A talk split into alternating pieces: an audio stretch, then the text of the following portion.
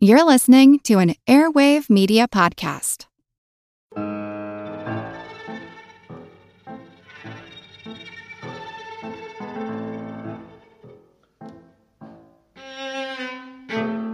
Picture this. You've got to cross the Neva River in Russia, but you don't make it to the Latini Bridge on time. As the drawbridge rises to the sky, so does the outline of an enormous phallus that's been painted on the bridge. Illuminated by streetlights and a whopping 224 feet long, this ballsy piece of graffiti was on display for hours until the bridge lowered. My name's Moxie, and this is your Brain on Facts. This episode is brought to you by Saks.com. At Saks.com, it's easy to find your new vibe. Dive into the Western trend with gold cowboy boots from Staud, or go full 90s throwback with platforms from Prada. You can shop for everything on your agenda, whether it's a breezy Zimmermann dress for a garden party or a bright Chloe blazer for brunch. Find inspiration for your new vibe every day at Saks.com. Welcome to the third installment of our infrequent series, We Can't Have Nice Things. This time, we're going pretty basic. We're looking at the people who, if you capitalize their name, are a 5th century Germanic who ravaged Gaul and Spain, settled in Africa, and sacked Rome. But with a lowercase v, it's someone who, through ignorance or malice, ruins something that's not theirs. A vandal. Their motives range from greed to anger to unchecked egomania. Some get caught, while others get away to screw things up somewhere else. If researching this script has taught me anything, one characteristic they all have in common is that nothing is sacred to them, often literally. Native American monuments and rock art dot the Lake Mead National Recreational Area. They're considered sacred by the local tribes as their birthplace, and they're registered with the National Registry of Historic Places. In 2010, park rangers were summoned after someone reported people firing paintball guns in the area. They found paint splattered across the sacred rock art.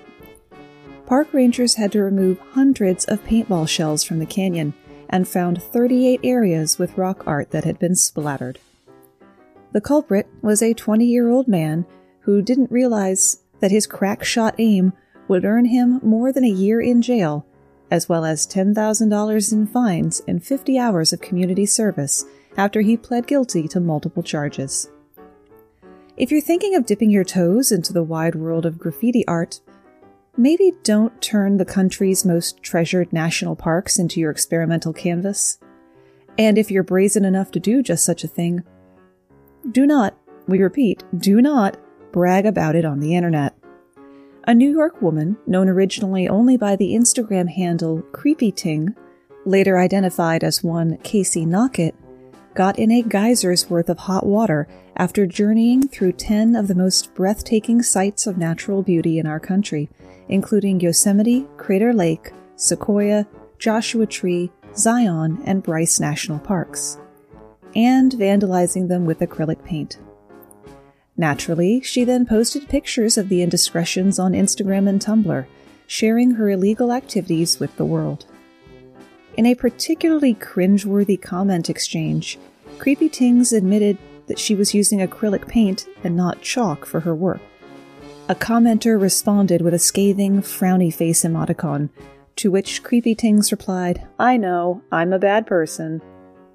I tried reading that without sarcasm. It's simply not possible. She went on to say in another comment, "It's art, not vandalism. I'm an artist." I also tried reading that one not petulantly. Again, couldn't do it. You're something all right, Creepytings. The 23-year-old woman was sentenced to 2 years probation and 200 hours of community service after pleading guilty. As part of her punishment, she's also banned from setting foot on any national park land during her probation, which is 84 million acres spread out across all 50 states. Our state and federal parks are full of natural wonders like forests, waterfalls, and rock formations, which are centuries, if not millennia old. You can learn more about them from a great podcast from a friend of mine, Everybody's National Parks. Do check that one out. Take, for instance, the rocks that have stood in the Goblin Valley State Park in Utah. They'd only been there for 170 million years. They might fall over at any second and hurt someone. At least that was the excuse given by a duo of Boy Scout leaders, or rather, former Boy Scout leaders. The two men filmed themselves knocking the rock formation over and cheering wildly, and naturally they posted it online, where it soon became the focus of national and even international outrage. Though they claimed the toppling was for the greater good, both men still pled guilty to criminal mischief. This kept them out of jail, but they had to pay $925 in court costs, $1,500 to cover the cost of the investigation, and an undetermined amount to erect signs around the park warning visitors not to vandalize the rock formations. Signs that, before they got there, hadn't been needed. Their tale gets even more salacious. One of the men, shown literally moving a boulder, was out of work at the time after a car accident, and had sued the father of the teenage driver in the other car weeks before the trip to Goblin Valley, claiming that he was in debilitating pain. People like that are the reason that people with legitimate claims have such a hard time in the legal process. China is very sensitive about its international reputation, which probably explains why a single act of tourist vandalism committed by a Chinese citizen while overseas created a social media uproar in 2013. The controversy began when a Chinese traveler logged on to the social media website Weibo and posted a snapshot of the 3,500-year-old Luxor temple carving showing a man whose torso had been scratched over with the phrase, "Ding Jinghao was here." The photo quickly went viral, prompting online outrage, and in less than 24 hours, netizens had publicly identified Ding Jinghao as a 15-year-old middle school student from Nanjing. Amid online declarations of national disgrace and social media death threats, why is that our go-to response to everything? Ding's family came forward to express their regrets in a local paper. "We want to apologize to the Egyptian people and to people who have paid attention to this case across China," Ding's mother stated, adding that the boy had cried all night out of shame over the incident. And Ding should be ashamed, but he's hardly the first. The defacement of a priceless antiquity is only one example of a tourist tradition that's as old as tourism itself. In Travel in the Ancient World, historian Lionel Casson notes that evidence of tourist vandalism dates back to at least 2000 BCE, when a high official under Mentuhotep III chiseled his name and accomplishments into the sandstone of Wadi Hammamat near the Red Sea. Elsewhere at Giza, scratchings on a temple wall dated to 1244 BCE read, "Hadnakte, scribe of the treasury, came to make an excursion and amuse himself on the west of Memphis, together with his brother Panakti."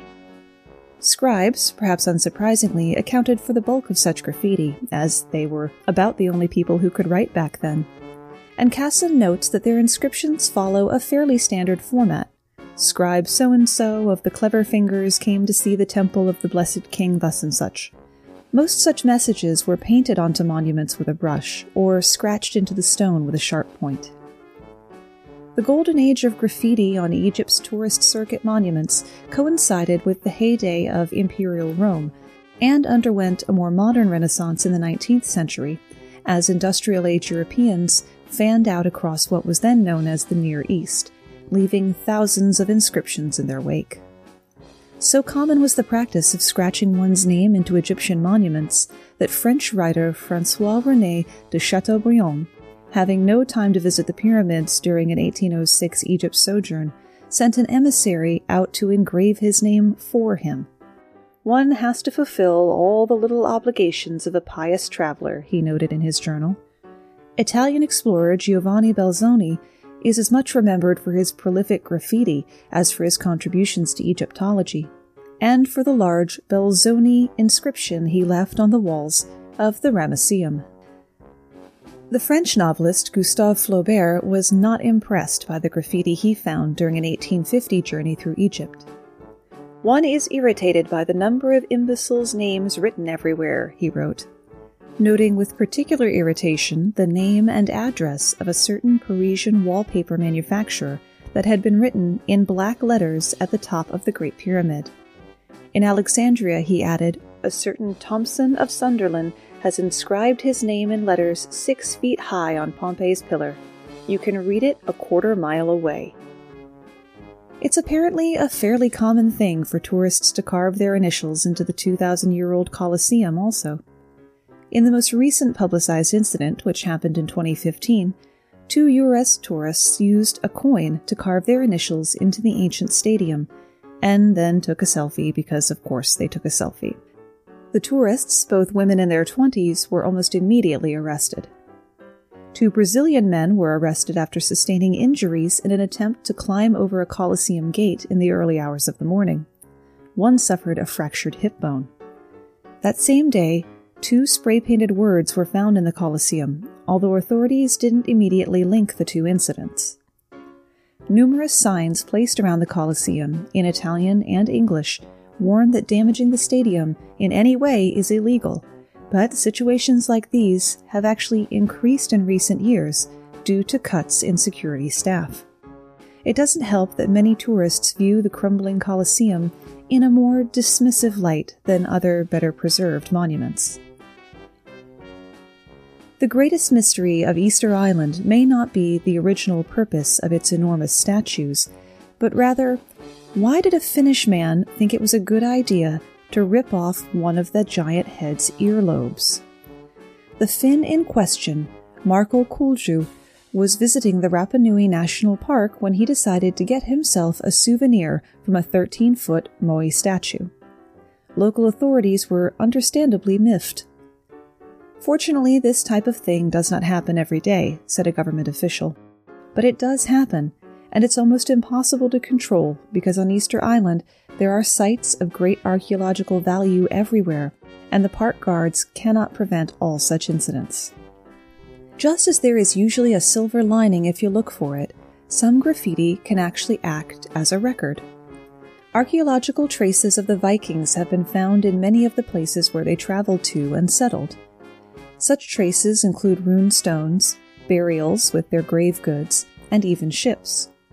One of the places the Vikings ended up was Constantinople, or Istanbul for those not familiar with their They Might Be Giants, the capital of the Byzantine Empire and one of the greatest cities in Europe at the time. During the second half of the 10th century CE, a prince of the Kievan Rus, sort of precursors of Russia, named Vladimir, was forced to flee to Scandinavia as a result of civil war with his brothers. Once in Scandinavia, Vladimir assembled an army of Norse warriors known as Varangians, returned home, and defeated his enemies. But Vladimir couldn't afford to pay his mercenaries. The Varangians didn't seem eager to return to Scandinavia either, and demanded to be shown the way to Miklagard, the name they used for Constantinople. Around that time, the Byzantine Empire, Basil II, was requesting military aid for the purpose of putting down some revolts and defending his throne. Thus, Vladimir sent 6,000 Norsemen to Constantinople. One of the possible marks left by the Varangians in Constantinople are 2 pieces of graffiti on the Hagia Sophia. The graffiti can be found way up on a parapet on the top floor of the former basilica's southern gallery, an area traditionally reserved for the empress and her court. The first of these graffiti, which are in the form of runic inscriptions, wasn't discovered until 1964. The runes correspond to the letters, approximately, F-T-A-N, and are thought to be part of the graffiti writer's name, Hafton. The rest of the description is largely considered to be illegible. A second inscription, discovered in 1975, transliterates as A-R-I-K. The person who carved that is believed to be called Ari. It's known that the Varangian Guard fought for the Byzantines, but were deployed to other parts of the empire as well. Another example of Viking graffiti can be found on a marble statue of a lion, which now stands at the entrance of the naval dockyard in the Venetian arsenal. Prior to its current location, the lion stood in the Piraeus, the ancient harbor of Athens. That's probably where it was when runes were carved onto its shoulders and flanks. The graffiti was first recognized as runes by a Swedish diplomat in the 18th century. Unfortunately, as a result of weathering and other damage to the lion, the inscriptions had faded to the point that it's now effectively impossible to decipher. Though, according to Erik Brait, a Swedish linguist and runologist who took a crack at the lion runes in 1919, the inscription was carved in memory of a fallen Viking by the name of Horsa. Interestingly, there is a rune stone at Julunda in Uppland, Sweden, which commemorates someone named Horsa traveling to Greece. Speaking of interesting asides, you've probably heard creation stories from a number of world mythologies, but how many stories do you know that talk about how death came into the world? Well, that is one of this month's bonus mini episodes for our patrons at patreon.com/yourbrainonfacts. And to our members, including Baron, Amber, Dan of the Bunny Trails podcast, and I'm so embarrassed that I didn't recognize that name was you, Troy, and Sean, as soon as all of our patrons have responded with the name they would like carved on their custom keychain, we'll get those made and out in the mail to everyone. So please make sure that your mailing address is on your member profile. And thank you again to everyone who has supported the show, whether it's financially or, more importantly, sharing with others. That's the single best way to help your favorite podcasts, telling your friends and family about them. This episode is brought to you by Saks.com. At Saks.com, it's easy to find your new vibe. Dive into the Western trend with gold cowboy boots from Staud, or go full 90s throwback with platforms from Prada. You can shop for everything on your agenda, whether it's a breezy Zimmermann dress for a garden party or a bright Chloe blazer for brunch. Find inspiration for your new vibe every day at Saks.com. Look, Bumble knows you're exhausted by dating. All the, must not take yourself too seriously, and 6'1" since that matters, and what do I even say other than, hey? Well, that's why they're introducing an all-new Bumble, with exciting features to make compatibility easier, starting the chat better, and dating safer. They've changed, so you don't have to. Download the new Bumble now. With artifacts and historic sites aside, the next most common magnet for graffiti is art. An original edition of Auguste Rodin's iconic 1881 sculpture, The Thinker, had occupied the front steps of the Cleveland Museum of Art for over 50 years, when, in early 1970, it fell victim to a pipe bomb, which police believed was planted by the same members of the radical terrorist group The Weather Underground, who were later killed in the explosion of the Greenwich Village townhouse that served as their bomb-making facility. The blast tore off the lower legs and part of the boulder that the Thinker sits on, rendering it beyond repair. But museum officials decided to put it back in place because it was one of the last casts supervised by Rodin himself.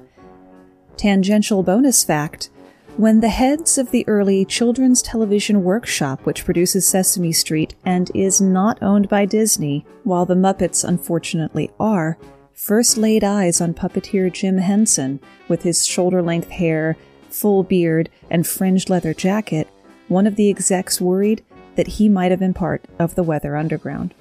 Turns out, just a guy who's good at making puppets. Like businesses too big to fail, there are works of art that seem too famous to vandalize. But fame draws taggers like roadkill draws flies. The Mona Lisa, or to give her her Italian name, La Gioconda, has long been attracting vandals and is currently one of the best protected works of art in the world. In 1956, the lower part of the painting was severely damaged when a vandal doused it with acid while it was on display at a museum in Montauban, France. Later the same year, a young Bolivian man threw a rock at the painting. This resulted in the loss of a few specks of pigment near the left elbow, which restorers later painted over. In April 1974, a handicapped woman, upset by the museum's policies regarding disabled access, sprayed red paint at the painting while it was on display at the Tokyo National Museum. In August of 2009, a Russian woman, distraught over being denied French citizenship, threw a mug purchased at the Louvre gift shop at the painting. Luckily, it shattered against the protective case, which is made of bulletproof glass. And in both of those last two incidents, the painting was undamaged.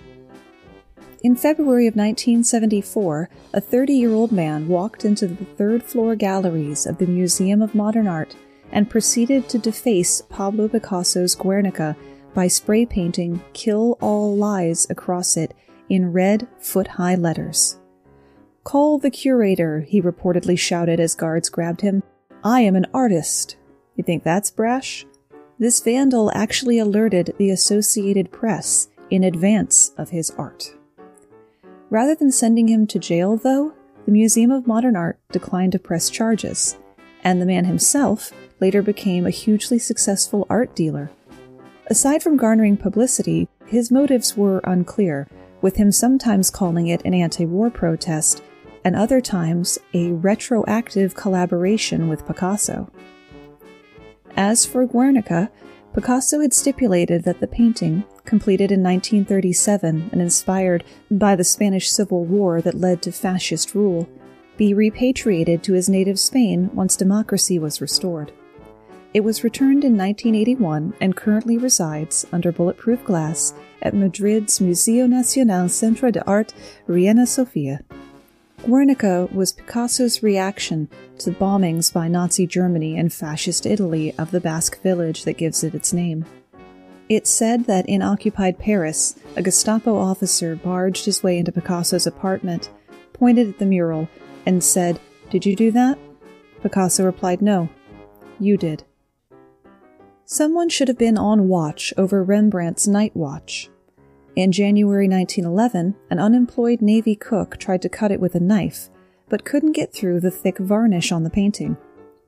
In 1975, William de Rijck, an unemployed schoolteacher, cut dozens of zigzag lines in the painting with a knife before he was wrestled away by guards. The day before, de Rijck had been turned away from the museum because he arrived after closing time. After the event, he was identified as having a mental disorder and was sent to a psychiatric hospital. It took 6 months to restore the painting, and traces of the cuts can still be seen. In 1990, a man threw acid on the painting, but guards reacted quickly and were able to dilute it with water so that it only penetrated the varnish layer, not damaging the painting itself, and it was able to be restored. In 1985, Rembrandt's 17th century painting, Danae, was attacked in the Hermitage Museum in Russia. A man, later judged not culpable due to mental illness, first threw sulfuric acid on the canvas, then cut it twice with a knife. Which begs the question, where is everybody getting all this acid from? The entire central part of the composition was virtually destroyed. The restoration took 12 years, from 1985 to 1997. Since then, that painting, too, has been behind bulletproof glass. In March of 1914, militant suffragette Mary Richardson walked into the National Gallery of London and attacked Diego Velázquez's tasteful nude painting, Rockaby Venus, with a meat cleaver. A quick aside, the name of the painting is actually Toilette de Venus. It should probably be inflected in Spanish, but I took French in high school. The original meaning of toilette or toilet did not mean the commode, the place of evacuation, but more of a vanity area or the act of getting ready, which is why perfume is called eau de toilette. Richardson's actions were ostensibly provoked by the arrest of fellow suffragette Emmeline Pankhurst the previous day, although there had been early warnings of a planned attack on the collection. Richardson left 7 slashes on the painting, all of which had been successfully repaired. Richardson was sentenced to 6 months in prison, the maximum allowed for the destruction of an artwork. In a statement to the Women's Social and Political Union shortly afterwards, she explained, "I have tried to destroy the picture of the most beautiful woman in mythological history as a protest against the government for destroying Mrs. Pankhurst, who is the most beautiful character in modern history." She added in a 1952 interview that she didn't like the way men visitors gaped at it all day long. In 1997, Alexander Brenner a Russian Jewish performance artist and self-described political activist, painted a green dollar sign on Kazimir Malevich's painting The White Cross. The painting was restored, and Brenner was sentenced to 5 months in prison. During the court case, he said in his defense, "The cross is a symbol of suffering. The dollar sign is a symbol of trade and merchandise. What I did was not against the painting. I view my act as a dialogue with Malevich." A similar excuse was offered by Mark Bridger, an unemployed artist, who added even more controversy to an already edgy exposition at the Serpentine Gallery in London.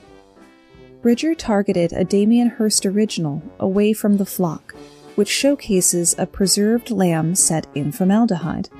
It looks like something you would see off to the side in an episode of Westworld. In 2006, Away from the Flock had sold for £1.8 million, or about $2.25 million. Bridger entered the gallery, opened the top of the tank, and added black ink to completely cover up the lamb. "To live is to do things," Bridger told The Guardian. "I was providing an interesting addendum to the work. In terms of conceptual art, the sheep had already made its statement. Art is there for creating of awareness, and I added to whatever it was meant to say." Luckily, the piece was restored overnight. And this strange idea of collaborating on art without the artist's consent went over a little better with Hirst than it did in our previous examples. He included a photo of the black sheep in a book he later published. Even educated people made today's list. A Hungarian-born geologist, Laszlo Toth, attacked Michelangelo's 1499 marble masterwork depicting the Virgin Mary cradling the dead body of Christ with a hammer, shouting, "I am Jesus Christ, risen from the dead." Toth struck La Pietà 15 times, breaking off Mary's arm at the elbow, as well as parts of her nose and eyelid. A group of bystanders, including an American who repeatedly punched him, tackled Toth almost immediately. The incident, which took place during the Pentecost on May 21st, was triggered by Toth's long-held fantasy that he was Jesus. He'd even written the Pope the prior year to demand he be recognized as the Messiah. Judged to be of sufficient mental defect, Toth never faced jail time for his actions, was committed to a mental hospital in Italy for 2 years, and eventually deported. Name the tools of a vandal. Spray paint, knives, hammers, acid is quite popular apparently, a shotgun. While hanging in London's National Gallery, a large charcoal drawing of the Virgin and Child with St. Anne and St. John the Baptist, created around 1500 by Leonardo da Vinci, was victim of a shotgun blast when one Robert Cambridge peppered the work with a shotgun he'd hidden under his coat. Though he fired from about 7 feet away, the pellets themselves didn't damage the work. Ironically, shards from a section of protected laminated glass were pulverized by the blast and tore a 6-inch hole in part of the drawing containing the Virgin Mary's robe. A 1988 restoration involved, quote, "an elaborate process in which dozens of tiny fragments of paper were glued back together one by one." Cambridge, meanwhile, was confined to a mental institution after telling police he'd been motivated by his disgust with the policies of then Prime Minister Margaret Thatcher. What the Iron Lady had to do with Leonardo da Vinci remains unclear to this day. Mark Rothko's 1958 abstract piece, Black on Maroon, was defaced as it hung in London's Tate Gallery by one Volodymyrs Umaniak, an artist, blogger, and sole proponent of an artistic philosophy he dubbed yellowism. I tried looking it up and have no idea what I read. Using a black marker, he wrote a potential piece of yellowism in the painting's lower right-hand corner, adding the pseudonymous signature Vladimir Umanets. Umaniak spent the next year in prison, and after his release, professed some unconvincing regret in an editorial written for The Guardian. A large, tall, funnel-shaped metal structure, originally fabricated in 2011, Dirty Corner was the creation of one of Great Britain's most famous contemporary artists, Anish Kapoor. In June of 2015, it was installed in France in the gardens of the Palace at Versailles, and thanks to its, we'll call it Georgia O'Keeffe-like shape, was immediately dubbed the Queen's Vagina. However, the objections to the controversial piece went far beyond naughty nicknames when someone threw yellow paint on it. After it was cleaned, the sculpture was again defaced, this time with anti-Semitic graffiti spray-painted in white, even though the artist is, in fact, Indian. Kapoor, who refused to have the piece cleaned a second time, blamed the second incident on France's poor treatment of its Muslim population. Sometimes, though, a vandal is the person you least expect. The Frenzy of Exultations, a famous painting by Podkowinski showing a crazed naked woman riding a wild horse, caused a controversy and scandal in Warsaw art saloons after its 1894 debut. The exhibition lasted only 36 days because Podkowinski brought a knife on the 37th day and tried to destroy his work, focusing on the figure of the woman. The cause of his behavior had not been completely clear. It may have something to do with the fact that when Podkowinski painted it, he was already in the last stages of tuberculosis and would die less than a year later. And that's where we run out of ideas, at least for today. But one more unusual case, which might not qualify as vandalism, occurred in 1908. An exhibition was set up for May of that year with paintings by Claude Monet, which had already been praised by critics and were estimated at $100,000. That's 1908 money. It's about $2.5 million today. Despite this, Monet decided he wasn't satisfied with his work, and in a sudden move, destroyed all of the paintings with a knife and a paintbrush. Ethics discussions broke out. Should an artist have the right to destroy his own work once it's on display? At least one expert thought so and praised him for being a true artist rather than a manufacturer, telling the New York Times, "It is a pity, perhaps, that some other painters do not do the same." Thanks for spending part of your day with me.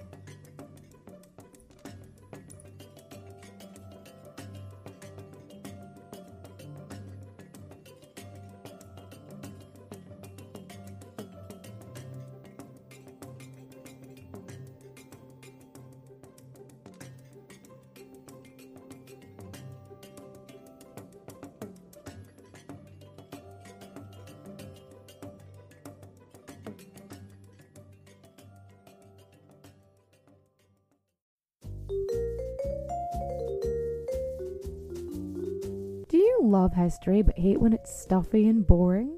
Well, look no further and join me, Katie Charlwood, your friendly neighborhood social scientist and reader of books, as I delve into unsolved historical mysteries, murders by gaslight, and of course, women who have been misrepresented through all time. On Who Did What Now, the history podcast that's not your history class. Listen wherever you get your podcasts.